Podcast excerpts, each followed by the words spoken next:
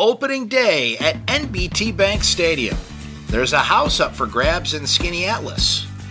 And will Howie Hawkins run again? This is your Syracuse.com flash briefing for Thursday, April 4th, 2019.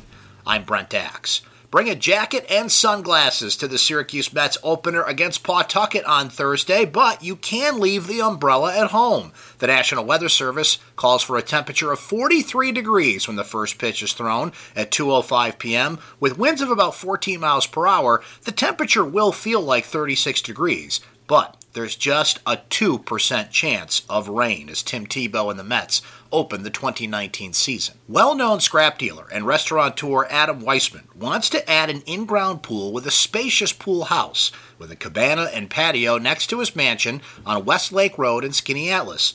To do that, he paid about 2.5 million in February 2018 for a 118-year-old home next door and wants to tear it down. Not everyone's happy with this plan to demolish the house at 61 Westlake Road. Some residents say the old home should be saved and believe tearing it down would mean losing a home of architectural significance. So Weissman came up with a plan. He'll give the home to anyone who wants it, plus $25,000 to help the new owner move it off his property. Any takers? A Geddes clerk who works in accounting for the town was arrested, accused of swindling the town of $30,000 in a health insurance scam.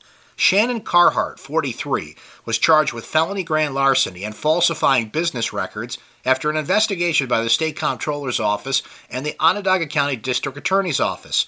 Carhart is accused of enrolling in the town's health care plan after telling officials she declined coverage and falsifying records to that effect. Howie Hawkins will soon be able to add president to the ever growing list of offices for which he has campaigned.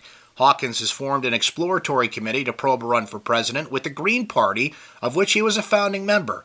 Hawkins, 66, is a familiar face in central New York electoral politics. He's run for office 24 times over the last 26 years, including bids for governor, Senate, Syracuse mayor, city auditor, and city council. He's never won. That's your Syracuse.com flash briefing for Thursday, April 4th, 2019. I'm Brent Axe. Have a great day, everyone.